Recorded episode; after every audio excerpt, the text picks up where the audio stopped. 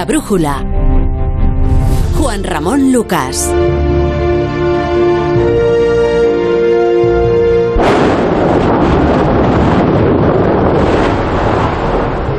Esto que acabamos de escuchar no es un trueno, es un volcán. Es el monte Etna en Sicilia, un volcán muy activo que sonaba así hace poco más de un año, en febrero de 2020. Hoy nuestra sección de ciencia queremos hablar sobre volcanes, me lo propone Aparici eh, y, me, y, me encanta esta, esta propuesta, y sobre cómo podemos anticiparnos a las erupciones. En este espacio de apariciencia, Alberto, buenas noches. Hola, hola Juanra, buenas noches. Te vas a quedar con apariciencia. ¿eh? ¿Es posible...? Se, eh, se, se, va a quedar, se va a quedar, sí, está claro. A mí me gusta, los oyentes no lo sepan, a mí me gusta. ¿Es posible predecir cuándo entrará en erupción un volcán? Yo creía bueno, que no. Eh, la verdad es que es difícil, digamos que eh, tenemos pistas, pero no tenemos una fórmula matemática que nos permita calcularlo con un 100%, ¿no? Mm. Eh, por ejemplo, alguna de esas pistas, una fácil de entender, es que hay algunos volcanes que se hinchan antes de entrar en erupción, como si fueran un globo, bueno, no tanto como un globo, pero se hinchan un poquito, ¿no?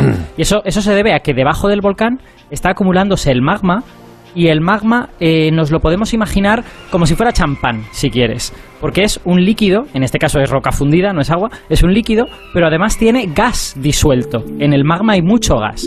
Entonces este gas solo aguanta dentro del magma cuando está sometido a mucha presión. En el caso del champán, la presión es que la botella esté tapada, ¿no? Claro. En el caso del magma, eso significa que esté profundo bajo tierra, ¿no?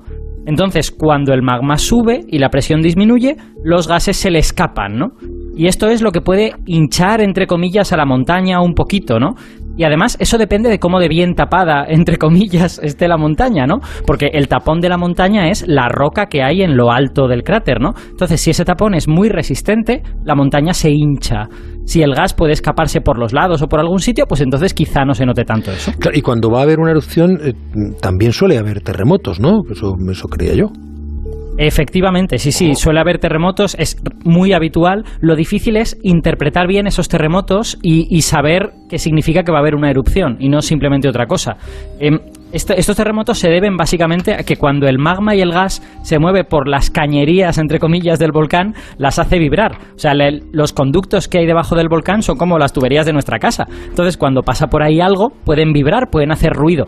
Y esas vibraciones son microterremotos, o no tan micro a veces, que podemos ver. Pero que hay que interpretar para saber si la respuesta es cuidadín, que a lo mejor hay mucho magma ahí abajo, o la respuesta es esto es normal pero lo malo es que cada volcán es un poquito de su padre y de su madre, ¿no? Digamos que no todas las cañerías vibran igual, no todos los volcanes se hinchan igual, y por eso no podemos confiar solo en uno de estos métodos, hay que usar varios a la vez. Y precisamente por eso es noticia, y a mí me ha, me ha, parecido muy interesante, que se ha publicado un método nuevo para saber si un volcán se está poniendo un poco tonto y hay que prestarle atención. O sea, que esa es la noticia científica que nos pones hoy delante Sí, y en qué consiste. Bueno, pues es en realidad es súper fácil de decir en una frase, es observar la temperatura de los alrededores del volcán, del suelo directamente, porque parece que la montaña entera se calienta en los años anteriores a una erupción. En, incluso dos años antes está empezando a calentarse ya. Y, y este es un trabajo que, que, me ha gustado mucho porque es un trabajo liderado por un español. ¿Ah, sí? Es Tarsilo Girona, es investigador en Alaska, en el Instituto Geofísico de la Universidad de Alaska, en la ciudad de Fairbanks. Casi doctor en Alaska. Eh, Tarsilo, buenas noches. Buenos días para ti. Hola, buen... Hola, buenas noches. ¿Qué tal? Eh, ¿Dónde estás ahora? ¿En Alaska? Ahora mismo en Fairbanks, sí, en Alaska. Oye, eh, vamos a ver.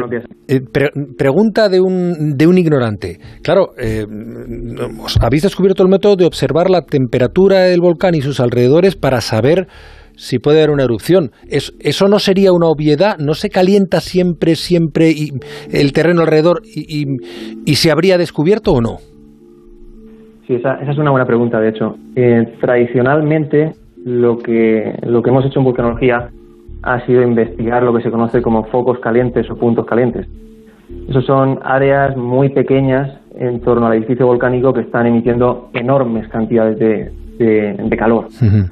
Y esas áreas suelen estar relacionadas con, con lava que está en superficie o prácticamente en superficie, o con emisiones de gases en zonas de fumarolas en torno al, cráter volcánico. Sin embargo, hasta ahora no se había podido demostrar que había una emisión que ocurriese por esas zonas eh, donde no vemos directamente que hay una emisión de calor.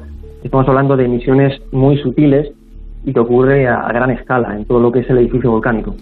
Y hasta ahora, pues esto no se había, no se había podido encontrar. Para que, para que te hagas una idea, Juanra, en el, en el artículo ellos estudian eh, áreas que son a lo mejor de, no sé si de 20 kilómetros cuadrados o algo así, y la subida es de un grado con respecto a la temperatura que había unos años antes, o sea que es muy sutil. Exactamente. Claro.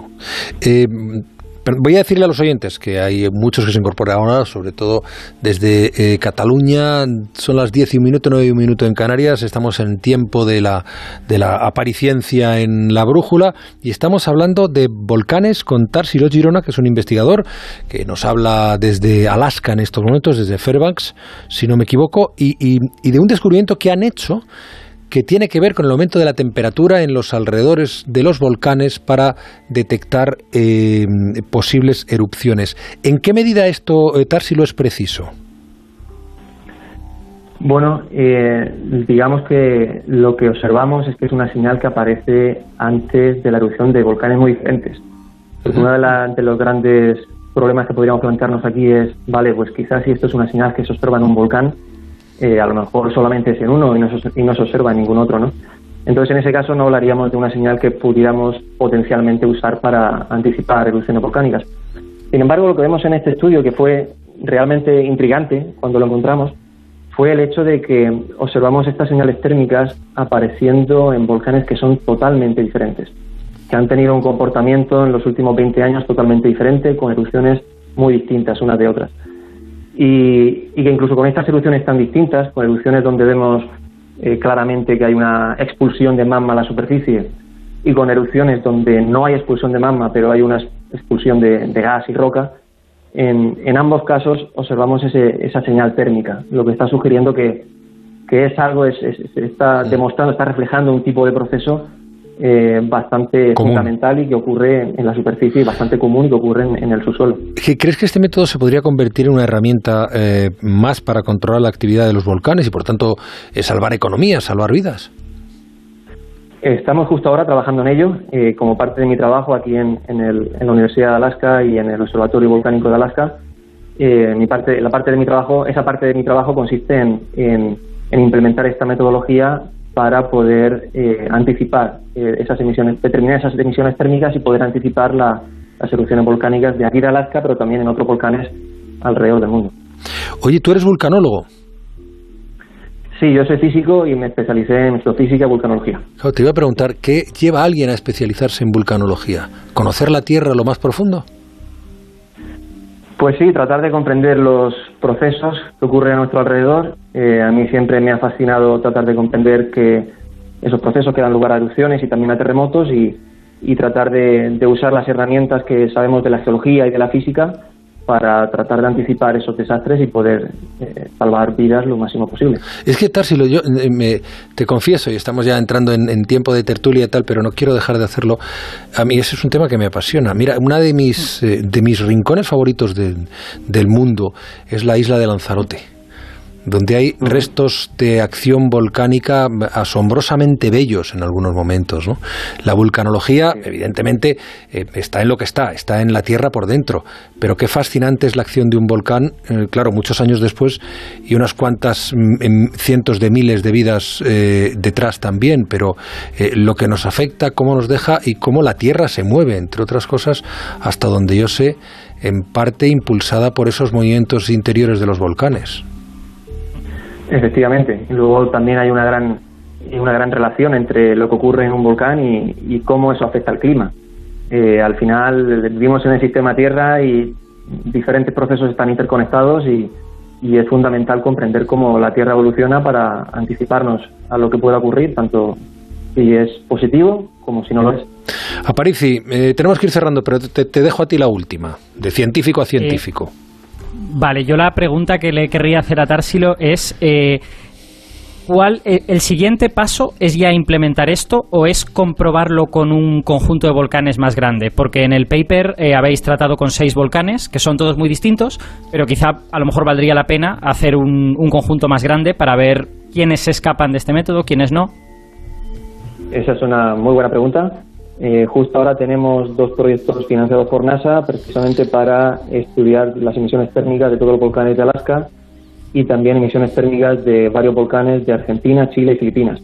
Y el objetivo en unos cuantos años va a ser determinar esas emisiones térmicas en, todos los volcanes del mundo para poder empezar a ya implementarlo y así en tiempo real en, diferentes lugares. También, también si me, si me permites, añado una cosa que, que no hemos dicho muy rápido, que es que este, este tipo de medidas tienen una ventaja, que es que se pueden hacer por satélite. O sea, esta, esta medida de la temperatura se puede hacer desde un satélite y no hace falta tener un volcán con un montón de pequeños termómetros en un montón de sitios, que seguramente eso también es útil. Ah, eso es bueno. Y esto lo hace como más fácil todavía.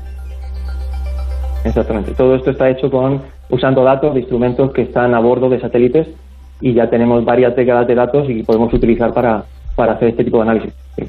Eh, Tarsilo eh, Girona, ¿cuántos años tienes? Tengo 35. 35, joven. Pues eh, Tasio Girona, vulcanólogo, hablándonos desde Alaska, tierra, tierra de volcanes. Gracias por la información. Ánimo y a seguir mirando el interior de la Tierra, que es lo que somos. A vosotros.